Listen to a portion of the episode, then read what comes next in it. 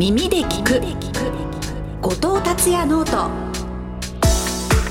えー、皆さんこんにちは。後藤達也です。こんにちは。八木ひとみです。このコンテンツは経済をわかりやすく面白く偏りなく経済ジャーナリストの後藤達也さんの視点から今必要な経済と投資の知識を発信してまいりますさあこの耳で聞く後藤達也ノート、はい、今回で7回目となりました、はい、今回はですね先月と同じくラジオ日経のスタジオからお送りしているんですけれども、はい、先月とちょっと違うのはですね、うん、なんとスタジオに私と後藤さんこう2人きりだけではなくて、後藤さんのノートメンバーの皆さんにもお越しいただいております。すね、11人の方ですね、い。らっしゃっていただいてますね。はい。平日のお昼の収録なんですけれども、ね嬉しいですね。今日はあのラジオ日経の力でお弁当も無料であの配布されるということで、それの呼び水もありまして、たくさん集まっていただきました。ええー、本当にでも皆さんとの距離も近くてね。そうですよね。うん、いやあの過去にもねこのラジオ日経の収録でもあのノートのメンバーの方来てくださった方もあのこともたくさんあるんですけれども、えー、まあいいんですよね。やっぱりいろんなご意見聞けるっていうのは番組作る上でも面白いですし、うん、まあやっぱりあと実際にその、えー、まあエンドユーザーというか最終的なお客さんの顔を見ながら番組作るのってすごく大事だなという気はしてるので、はい、あのまあ発信者側の目線でこう供給者の目線で、うん、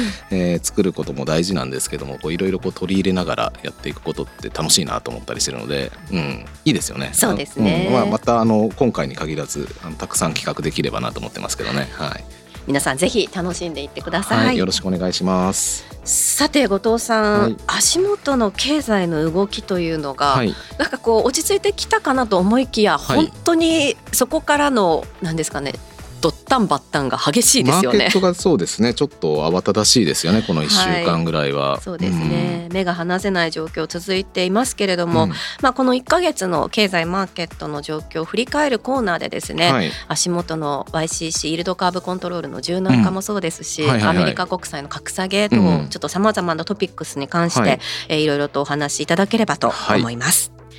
それでは耳で聞く後藤達也ノート第7回スタートです。この番組は日本経済新聞社の提供でお送りします Looking back, looking back last month ではまずはこの1ヶ月経済そしてマーケットはどう動いたのか振り返りからしていきたいと思いますが、はい、まあ、この1ヶ月というよりも足元、はい、これあの8月の4日に収録しているものなんですけれども、うん。はい、足元1週間から2週間ぐらいですよね、はい、バタバタ動いたのは。ね、先週はね日銀の、はい、えー、YCC の修正もありましたしね、まあ、当日も含めて為替も株も結構動きましたよね。そうなんですよね、うん、あもうでも本当に為替の動き、うん、株の戻し方もすごいなと思って1日で800円ぐらいの値幅が出てましたよね、うん、当日ね先週の金曜日ですかね。はい、為替もね大きく動いたところではあったんですけれども、はい、その前に、うん、そのまあ午前2時ぐらいですかね、うん、日本経済新聞の、はいはいはい、そのスクープですね。スクープが出て、それでもまずマーケット為替動いてましたもんね、動いてましたね。2円ぐらいですかね、えー、円高になってたと思いますけどね、ねあそこからちょっと始まったっていうような、イメージがあって、まあ、あれはでも綺麗なスクープだったんだと思いますけどね、あの結果的に出てきた発表と大きなミスリーディングもなかったと思いますし、はい、0.5っていうものをまあ残しつつ上振れを容認するっていうのは、まあ、今回のあの修正のあのポイントをしっかり押さえてた、あの観測記事だったと思うのでまあそれはすごいなっていうのは素直に思いますけどでそれがまあ当日金曜日の午前2時に出て、最初はだから円高株安だったんですよね。はい、まあ、YCC 修正っていうのは、まあ、金融緩和を少し弱める方向性と、まあ、基本的には受け止められるので、まあ、円高、えー、株安で動くのはまあ自然な流れかと思うんですね。事前には今回現状維持だろうって見方がやや多かったので、ねはい、やっぱり報道がサプライズになってまず先に動きましたっていうところだったんですけど、まあ、終わってみればその日のうちにその円高とか株安の部分ほぼ埋め合わせして、はい、翌週にはむしろその日経の観測報道前よりも円安株高に最初はなりましたよね。うん、そうですね、うん、なのであのマーケットのその反応っていうのが1日でまあだいぶ織り込んで、はい、なんかこう土日で消化して、うん、月曜日からはちょっと前向きな感じ、で進んでるのかなと思ったんですよね。これでもっぱ消化するのがまだ難しいんだと思うんですよね。これあのまずその中身確認しておくと今までやってきた、えー、イールドカーブコントロールあの10年金利を0%程度にしますと。でこれまでは0.5を上限にしてたのでそこを超えてきたらまあ日銀は何としてでも、うん、まあ、指値オペっていうもう強烈な手段を使ってでも無理やり抑えても困りますと、はい、でもこれからはその0.5っていうのはまあ目処にしたので、まあ、多少上がっても容認しますよっていう、うんうんただ1.0まで来たら何としても、えー、落としにかかりますよっていうことだったんですけど、はい、これ解釈難しいじゃないですか、うん、0.5を超えてもある程度容認しますよって言ってもそれが0.6なのか0.9なのかで全然違うわけですし、ね、持たせてますからね。で発表直後にはその1.0%は絶対に、えー、上回ることはさせませんっていうことを言ってたのであれ発表直後ってあの一瞬そのまあ円安になったり円高になったり激しい動きしてたんですよね。この1.0をどう捉えればいいのか0.5をどう捉えればいいのかっていうのはこれはプロの人が見てもわけわかんないような状態になったっていうところですね。その消化に時間がかかって乱高下したっていうことだと思うんですね。でその先週金曜日のうちの、まあ、先週とか放送配信する時にはもう先々週になってるかもしれないですけど発表当日の動きでいうと、まあ、最初はあの意外と金利そんなに上がらないんじゃないかっていう見方が、うん、えー、上田総裁の記者会見とかで広がってきたっていうところですね。すねまあ、当面はまあ今の0.5%ぐらいが、まあ、程よい水準だっていうニュアンスのことをおっしゃってていて1%に向けて上がっていくことはないって言ってたので、まあ、0.5上振れても、うん、まあ、0.6とかぐらいがせいぜいの許容範囲なんじゃないかっていう見方があったのであんま金利上がんないよねっていう感じになって、まあ、円安株高になったっていうことだと思うんですよね。うん、ただまあ、あのー、その翌週0.65とかに上がってきたりとか、はい、9年ぶりの水準までねそうそうそう。まあそこそこ上がってきてるので、まあこれ場合によっては0.7とか0.8とか近い将来行く可能性もあるんじゃないかと、あのまあこれ上田総裁も言ってましたけれども、えー、物価がどんどん上がってってその2%の達成が見えてきたら、はい、えー、またこの水準っていうのは切り上がっていくっていうような説明をしてるんですよね。うん、そうするとあの本当にインフレ収まらないねってなると0.70.80.9っていうことも将来的にはあり得るのでそうなってくると割と金利上がる、うん、うん、ってなるとやっぱり円高株安なのかなみたいな感じになってやっぱりその0.5から1.0の居所を探るにもなかなか居所が見つかりにくいっていうところなんだと思うんですよね。まあ、1週間経ったぐらいでそのマーケット関係者の方にお話聞くと、はい。うん、その0.7ぐらいの水準っていうのが、うん、あのその日銀が目指してるような水準なんじゃないかっていうような、はい、そういう話を結構聞くなという印象ですかね。はい。うん、そうですね、まあ、0.6とか0.7あたり、まあ、最初だからその月曜日に0.6あたりであの臨時の購入はしてきたので、まあ0.6ぐらいが一つの目線なのかなと思ってたんですけどまた0.65まで上がってきたりしてるっていうところなので、うん、うん、それは探っていくってことなんだと思いますね。そまあ、それこそがでもまさに柔軟化っていうことだと思って、まあ、今までってどんな経済情勢だろうが、為替がどうだろうか物価がどうだろうがアメリカの長期金利がどうだろうが0.5でとにかく抑えに来てたわけじゃないですか。これはこれはもう極めて硬直的な運営だったわけですけどもこれからはまあ物価を見ていくとか、まあ、多分為替も見るんだと思うんですね。あの為替も当然物価にも影響するので、はい、ものすごく円安が進んでるようだったら金利もうちょっと上げてもいいかなっていうような判断もできるようになってくると思うんですよね。そね。それが、ね、押し上げの要因になりますもんね。そうそうそう。だから今までは0.5って何があっても形があったわけですけども、うん、これからはその0.5から1.0っていうバンドの中でまあ、日銀が最良で総合判断できる。なもやっとしてるんですけどそれこそがまあ日銀の狙いでもあるのででもやっとしたものの居所はどこかなってこう探りながらマーケットも動いていくっていうことで、まあ、市場との対話がちょっと面白くなるっていうところもあるかもしれないですよね。うんえー、そこからまあ1週間でですね、はい、実は8月1日私誕生日だったんですよ。どうでもいいですよね。ありがとうございます。ありがとうございます。無理やりすみません。あのこれちなみに豆知識なんですけど、はい、8月1日、はい、日経平均は上昇しやすいってアノマリがあるらしいんですよね。はい。アノマリの専門家というか、ね、分析してる方に伺ったんですけれども、えー、その通り今回も8月1日は上昇したんですよ。えー、すごいじゃないですか。ただあの1日、はいの翌日か水曜日に、はい、あの日本時間の早い時間に、はい、そのアメリカのその格下げ国債の格下げのニュースが入ってきて、えっと日本時間の2日の朝でしたっけ？えっとですね2日の朝だったと思います。水曜日。はいだったと思いますので、そうかそうか。そうなんですじゃあ毎年八木さんの誕生日の前夜祭に買っといて、えそうそうそうそう。引けにまでに売っておけばいい。そういう傾向があるということですね。絶対というわけではないんですけれども、来年やって失敗したらあの八木さんのいやいやいやいやそれはあの 調べてくれたアノマリーの人に文句言っておきますけど、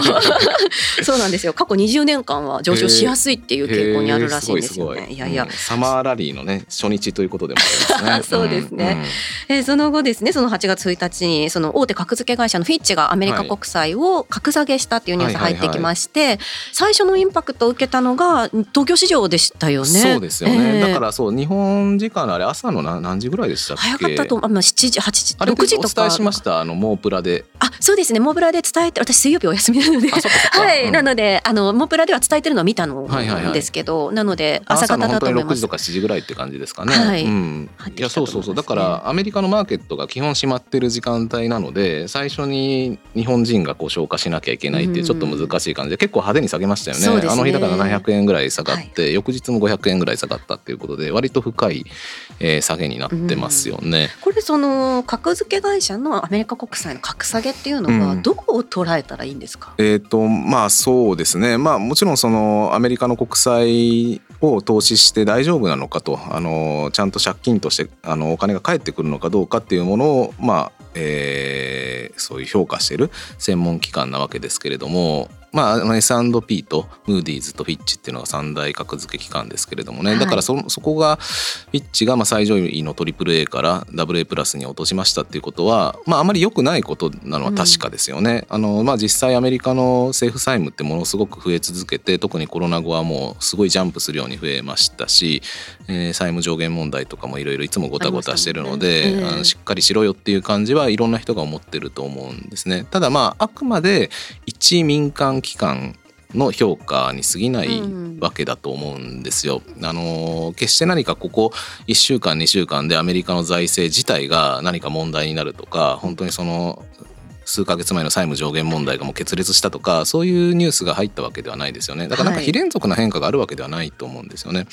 であとは格付け機関ってどういう意味で影響があるかっていうと、まあ、どっちかっていうと社債の方が影響って大きいと思っていて、例えばそのそのシングル A からトリプル B に下がりますとかダブル B に下がりますってなるとあのダブル B 以下の、え社債は持ちにくいっていう投資家とかも結構いたりしますし、うん、それでまあジャンクボンドっていうような位置づけになったりするので、はい、その形式的なその格付けの評価によって買うか買わないかっていう判断が結構動くんですよね。だそれはそのジャンク債に落ちるかどうかって企業にとってはめちゃくちゃ大事なんですけど政府ってそこまで格付け大事なわけじゃなくて、別にそのアメリカの国債って格付け機関が言ってるからあ確かにアメリカの財政よく見たら危ないよねって気づく人いないわけですよ。すね、だってアメリカの財政のことか景気のことなんて分かってるわけですし、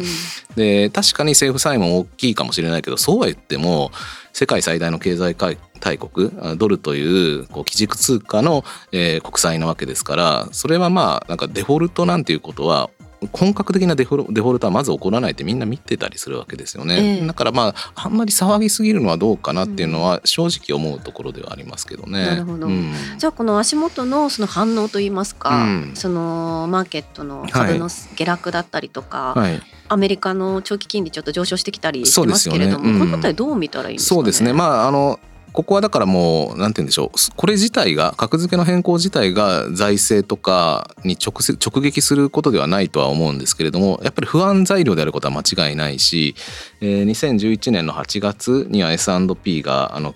アメリカの国債の格下げしましたけど、はい、この時も結構株価下がったんですよね。やっぱりこうそうは言っても世界の中心にある証券のトレジャリー、えー、米国債っていうものがに少しこうきな臭い話が出るとやっぱりマーケットのセンチメントって悪くなるところは避けられないと思うんですよね。はい、うん、であとはまあアメリカ株にしても日本株にしても、まあ、年明けから結構上昇が続いてたじゃないですか。特にアメリカ株ニューヨークダウなんかは13連投の後でしたからね。であとナスダックなんかはね、はい、エヌビディアなんかを筆頭にあのものすごい勢いで上昇してたっていうところもあるのでもうそのここまで上がってるとちょっとした話でもこうガス抜き的に株価の調整起こりやすいっていうところもあると思うんですね。だからこれ自体が本格この格下げ自体が大ダメージっていうよりもこれがきっかけになって強気だったポポジションの巻き戻しが起こってるっていうのが、まあ、実態なのかなとは思ってますねだからその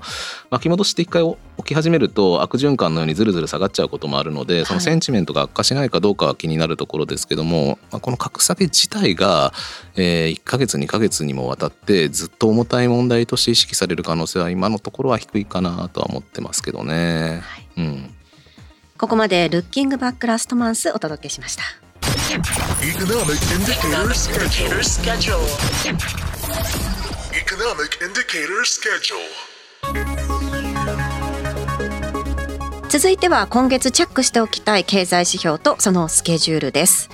えー、今月もいろいろとイベントあるというんですがマーケットの中ではね夏枯れなんていう言葉も聞かれますけれども、ね。まあ、夏休みですからあのー、まあアメリカの人って夏休み割と長く取ったりするので、企業の人も当局の人も投資家の人もあの少なくなるので株式の取引とかも減ったりしますよね、うん、大きなイベントっていうのも比較的少ない月なんじゃないかなというふうに思いますけどね。そういった中で注目はどんなところになりますか、うん、えっ、ー、とジャクソンホールシンポジウムですね、えー、8月の24から26、うん、えー、で予定されてるっていうことなんですけどもこれ毎年この時期になるとこの言葉よく出てきますよね、はい、そうですね。八木さんの番組でも毎年多分触れてらっしゃるかと思いますけども。でも私経済に携わって、まあ、10年近くなるんですけど、はい、一番最初にジャクソンホールって聞いた時は、はい、なんかマイケル・ジャクソンか何かが建てた なんかこう記念ホール。そうそう記念のホールなのかなと思ってたんですけど、うん、全然違うらしいですね。このホールはそうそういうなんかコンサートホールのホールって綴りで言うと HALL じゃないですか、はい、そうじゃなくて穴の HOLE なんですよねジャクソンホールっていうのは。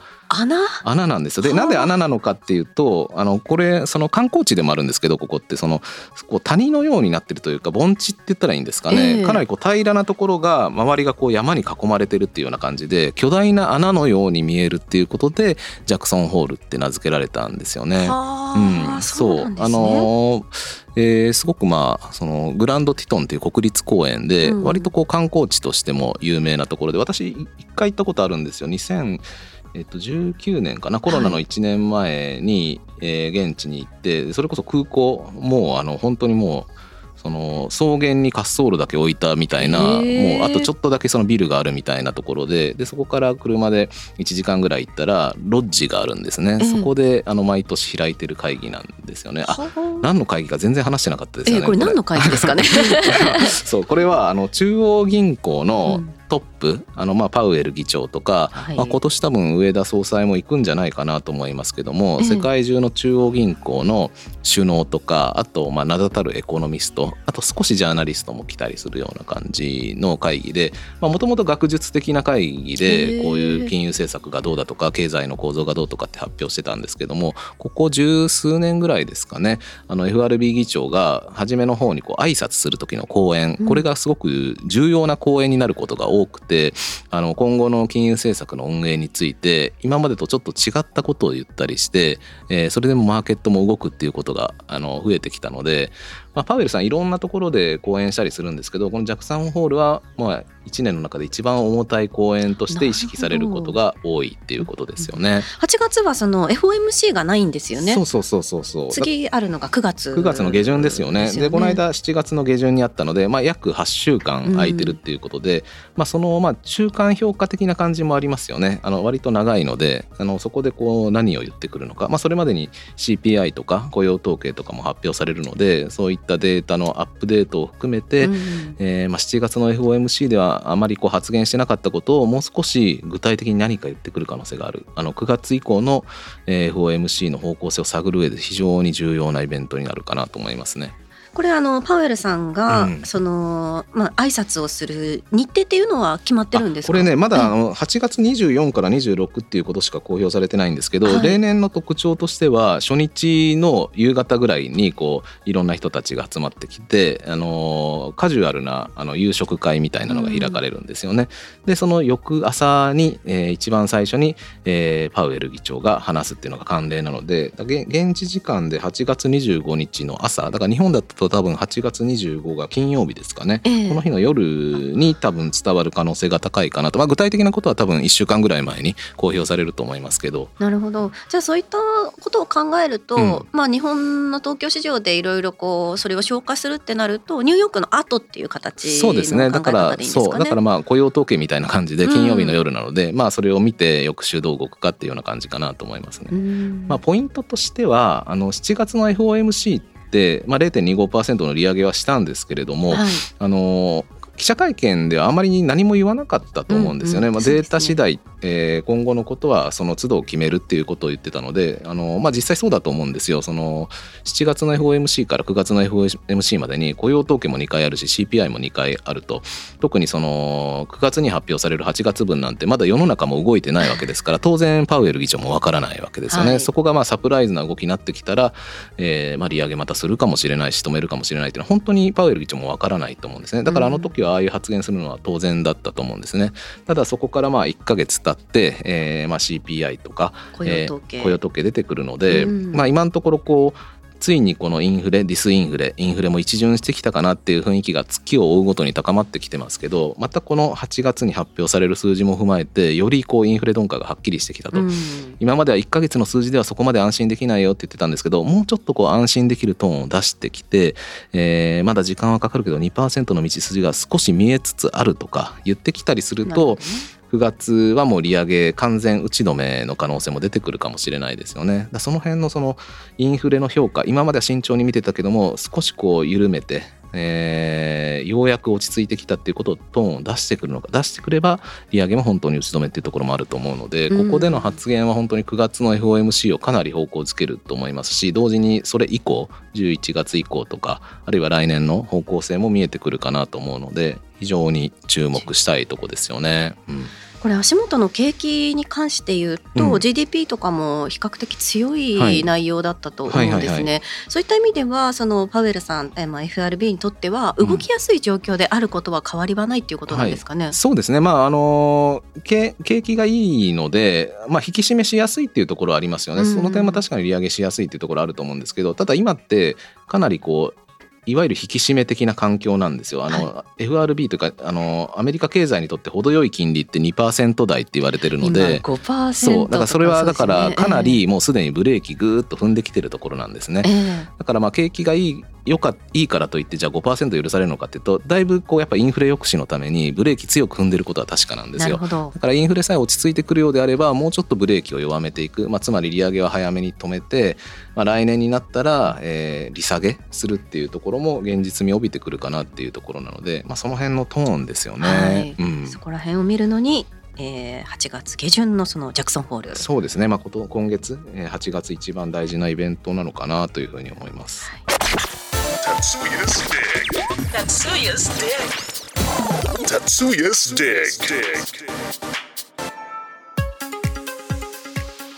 達也's dig このコーナーでは後藤さんが今気になる人物ことを dig 深掘りしていきますが、はい、今回は何についてお話ししましょうか、ね、今日ちょうどあのノートのメンバーの方お客さんが10人今日、えー、来てくださってるのでその方とその投資について雑談をしたいなと思っていてあの、まあ、最近ここ12週間為替も株も多少バタバタしてますけど、まあ、そうは言っても今年結構堅調ですよね。年明けからアメリカ株も、えー、日本株も堅調ですし、うん、まあ、円安も進んでるっていうことで例えば S&P500 の積み立て投資してる人なんて着々と評価益上がってるような気もしますけど、まあ、こういう中で皆さんどんな投資してんのかなっていうのが気になるなと思ってるところで、ね、まあ、ただいきなり聞くのもあれなんで最近なんか私あの割と投資の話とかいろんなとこでちょこちょこっと雑談めいて言ったりしていろいろそれでお声を反響をいただいたりしてるのでちょこっとなんかその辺も話しながら皆さんのと意見交換できればなというのが今日の狙いでございます。はい、はい、では早速、はい、まず後藤さんの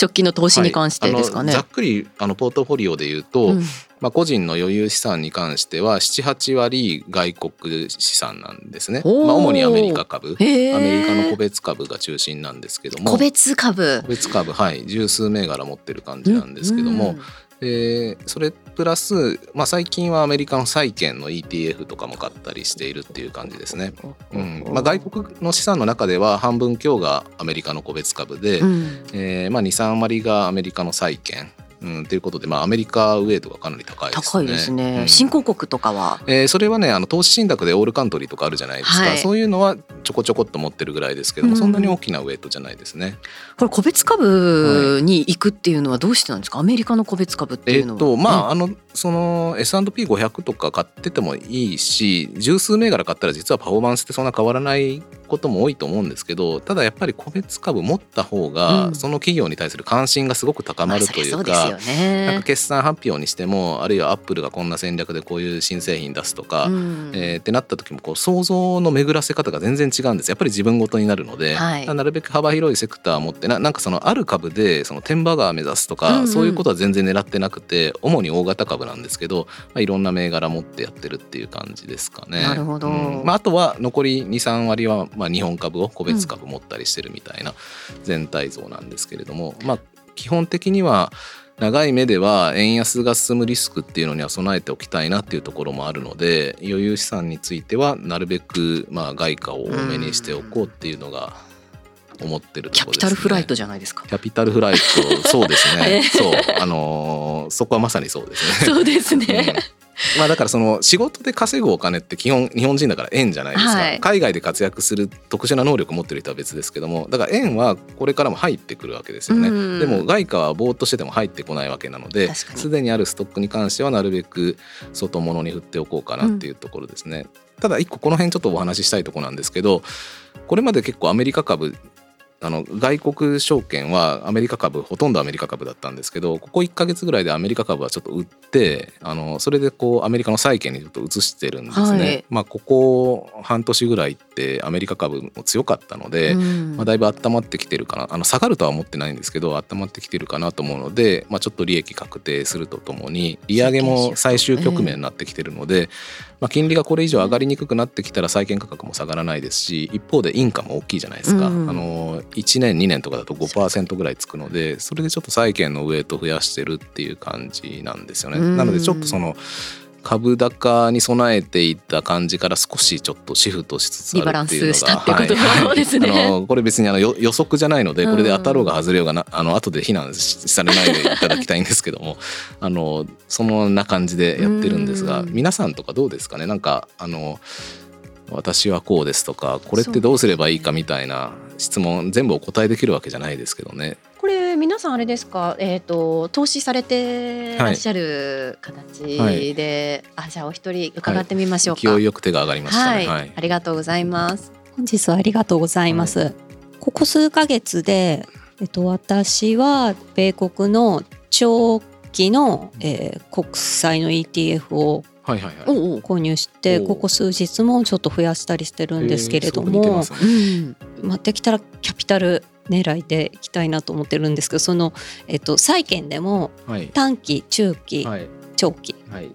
とかもありますね。いろいろあると思うんですが、ちょっとその債券投資についてもう少しお伺いできたらなと確かにそう。いやそうなんですよね。この債券の ETF 買ったんですよって私最近短期中短期1年から3年の ETF を買ったりしてるって言ってると中短期債ってどう見ればいいんですかとか結構質問があるので、うん、今度なんか記事にまとめようかなと思ってるんですけれどもあの、まあ、言葉で端的に説明するのはなかなか難しいんですけど、はい、大雑把に言うと10年債とか30年債の方が価格変動リスクは高いんですね。その仕組みはまた今度ノートとかで書こうと思いますけどで1年とか2年ってあの金利が結構上がってもそんなに価格下がらない仕組みになってるんですよ。あのなので例えばそのえー、10年債も2年債も金利が4%から5%に上がったっていう事態があるとしますよね。でもその時でも2年債の方が価格の下落率は小さいんですね。だからその値下がりでやられるリスクは小さいということなんですね。一方でその、えー、金利が5%の時はその5%分の、えー、利回り、えーまあ、配当みたいな形で、えー、お金はもらえるっていうことなのでまあその点ではいいっていうところですよね。だから逆に言うと今後えー、金利がどんどん下がっていく局面になった場合、えー、例えば来年利下げがあるとか景気が悪くなるって言って例えば10年債が3%みたいに下がっていく局面が仮にあったとしますよね。その時は10年債は金利が下がってるので値上がり益をもらえるっていうところがあるんですね。でも2年債はさっき言った通り値下がりあの価格変動リスクが小さいので値下がりはしにくいんですけど値上がりもしにくいので、あのその株みたいにキャピタルゲイン得たいみたいな感じで言うとお勧めできないっていう感じですね。だからまあ私はその、えー、債券の ETF 持ってるのは債券の値上がり益を狙いたいっていうよりもあのインカム。その5%ぐらい。今あの5%ってでかいですよね、うん、日本だと考えられないでかさなわけですし、えー、でかつ価格変動リスクも小さいっていうことで、まあ、ある程度持ってて、まあ、心地よい投資先なのかなと思ってる感じですね。うん。あのー、もちろん為替リスクはあるので、はい、これでものすごい円高になって例えば5%ぐらい円高になっちゃったら1年分の利回り飛んじゃうっていうことになるので、ね、もちろんそのリスクはあるんですけど、うん、まああの通貨の分散ってもともと大事じゃないですか。もともとえー、そのある程度ドルは絶対今から円安ドル高になるって思ってなかったとしても通貨はある程度分散しとく方がいいのでじゃあドルに分散しときますよと、うん、でそこで、えー、なんか株が上がりそうだったら株たくさん持ってればいいと思うんですけどそうじゃなかったらまあ無難な債券をある程度持っておくのがいいのかなっていうそういう整理ですね。ちょっとなんかガンガン行こうぜからちょっと命大事にに変えたみたいな感じですか？ただまあそうは言ってもその株の方が量は多いので、うん、基本はまあ長い目で見た株高シナリオは自分の中では持ってるんですけれどもあの今年の前半に比べるとそのフルスロットルで、あのアメリカ株を持ってるっていうよりももうちょっとバランス取っていった方がいいのかなという気はしますね。わ、かりました、うん、皆さんいかがでしょうか？その他の方。どうぞお願いします。皆さん日本株投資とかが多いんですかね？うん、えっと 私の場合はえっ、ともう定年もう64歳なので定年してで退職金とか現金で持ってたんですけど、まあ、ここ最近オールカントリーとか S&P の投資に、まあ、投資しました。はい、で、えー、理由としたらえーと、キャピタルゲインだとかそういうことじゃなくてどちらかというとインフレがやっぱりちょっと怖いので、そのインフレ対策としてそっちに入れてあと個別株もいくつか持ってるんですけどそれはどっちかというと遊びみたいな感じで、うん、あとまあ米国株もまあ20万ぐらい持ってて、まあ、それちょっとほっといてたらですねいつの間にか25万ぐらいになっちゃって。でそれはまあどっちかというと向こうは一株ごとに買えるので,、まあ、どっちかというと遊びみたいな感じで。で個別で買うとやっぱりその会社に対してのアンテナが立ちますのでそうですよね。面白いですよね、うん、面白いかなというふうに考えてます。なのでさあの先ほどのその債券を買うっていうところについては、うん。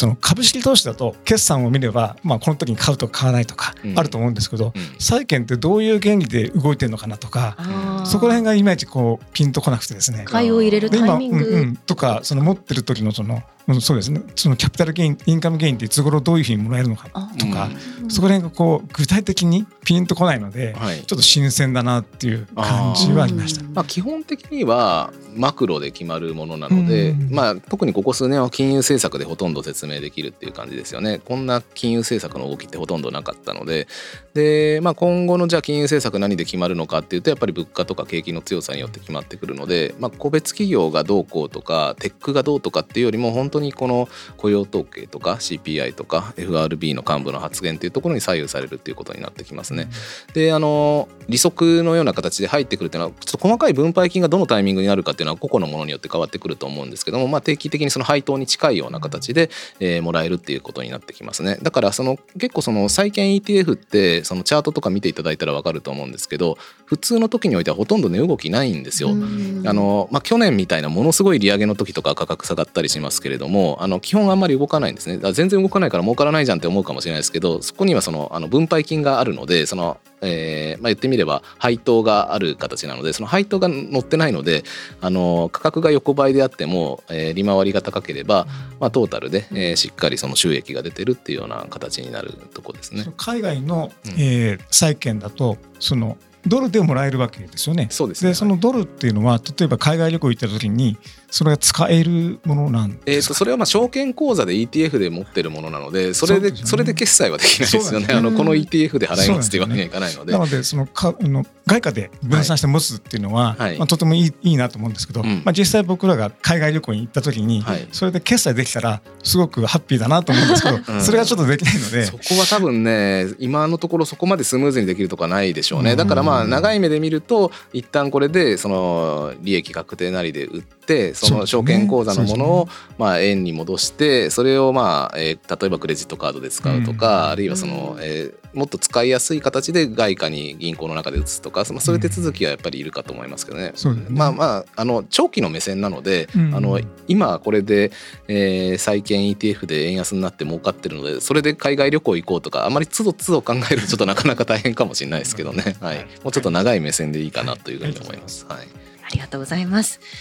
はい、いろんな質問が出てきて皆さん積極的に参加してくださいました。ありがとうございました。やっぱり面白いです、ね、そうですね。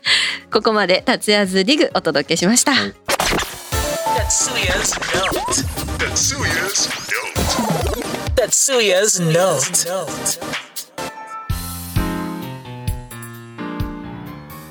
ここからは達也ズノートです。今日はどんなお話しましょうか？そうですね。まあこの番組のちょっとイベントっぽい話をしたいかなと思ってるんですが、まあ、告知っていう面もあるんですけど、うん、いろんなところでこういう収録やってみたいっていう気持ちはもともと八木さんも含めてあって、はい、今回いい場所で、あの収録できそうなんですよね。次9月？そうなんですよ、はい、9月16日の土曜日にですね北海道札幌ではい開催されます金融経済教育フォーラム in 札幌のイベント内で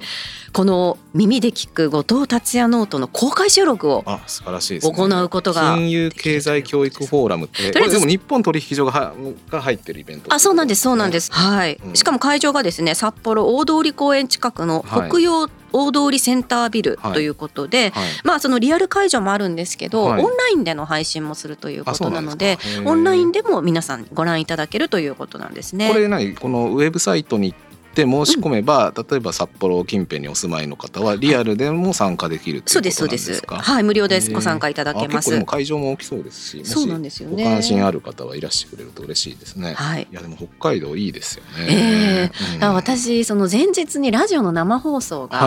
結構ギリギリまであるんですよね、夕方まであって。なので、うん、まあ向こうに着くのが夜10時ぐらいになっちゃいそうなんですよ。そうなんです私ちょっと早めに出て、あのノートの札幌に住んでらっしゃるメンバーの方とちょっと飲み会先に行ってようかなと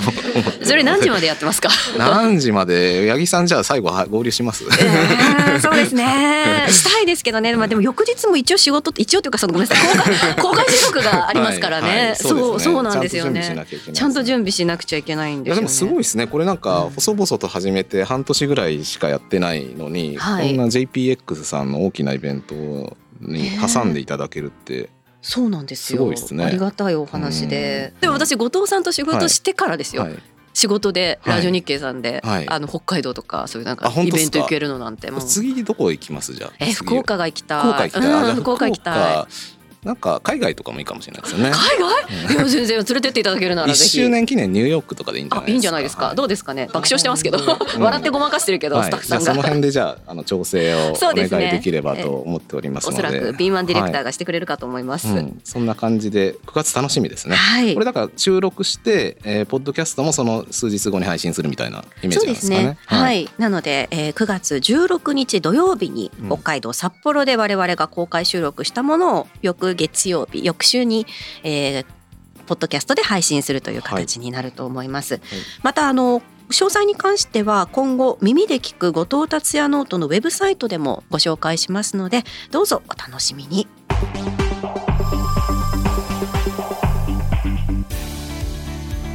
ここで耳で聞く後藤達也ノートから公開収録のお知らせです。